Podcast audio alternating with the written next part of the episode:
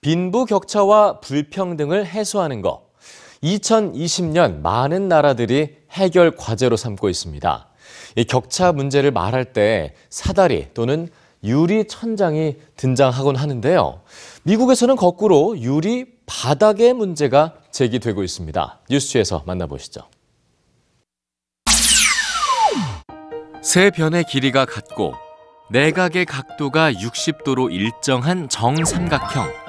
어느 방향에서 바라봐도 동일해서 평등의 상징으로 사용됩니다. 하지만 계층과 불평등을 의미하는 피라미드식 구조를 나타낼 때도 사용이 되죠. 언젠가부터 여기에 유리 천장이라는 개념이 더해집니다. 사회적 약자의 신분 상승과 계층 이동을 막는 불평등한 구조를 의미하는데요. 그런데 계층 이동성을 연구해온 미국 경제 전문가 리처드 리브스는 유리 천장 대신 유리 바닥을 강조합니다.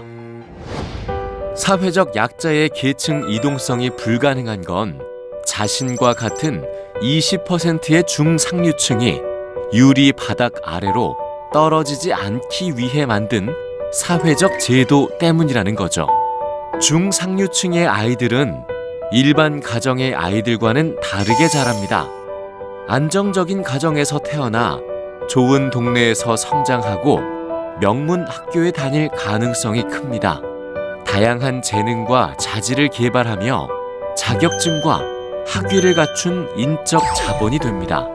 이렇게 부모들은 아이들에게 유리 바닥을 깔아주는데 노력을 하고 반대에 있는 아래쪽의 아이들은 유리 천장이 생겨서 상향 이동이 막히게 된다는 거죠.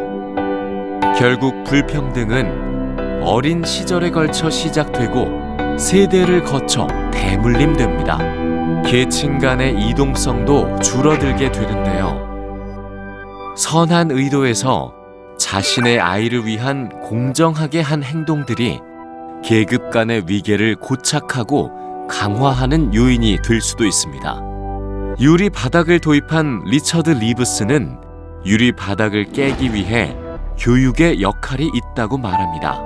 아이들이 인적 자본으로 성장하는 20년 사이에 격차를 줄일 수 있는 고민이 필요하며 더 많은 아이들이 교육과 혜택을 누릴 수 있어야 한다는 겁니다. 유리 바닥은 지구 반대편 미국에서 생겨난 개념입니다.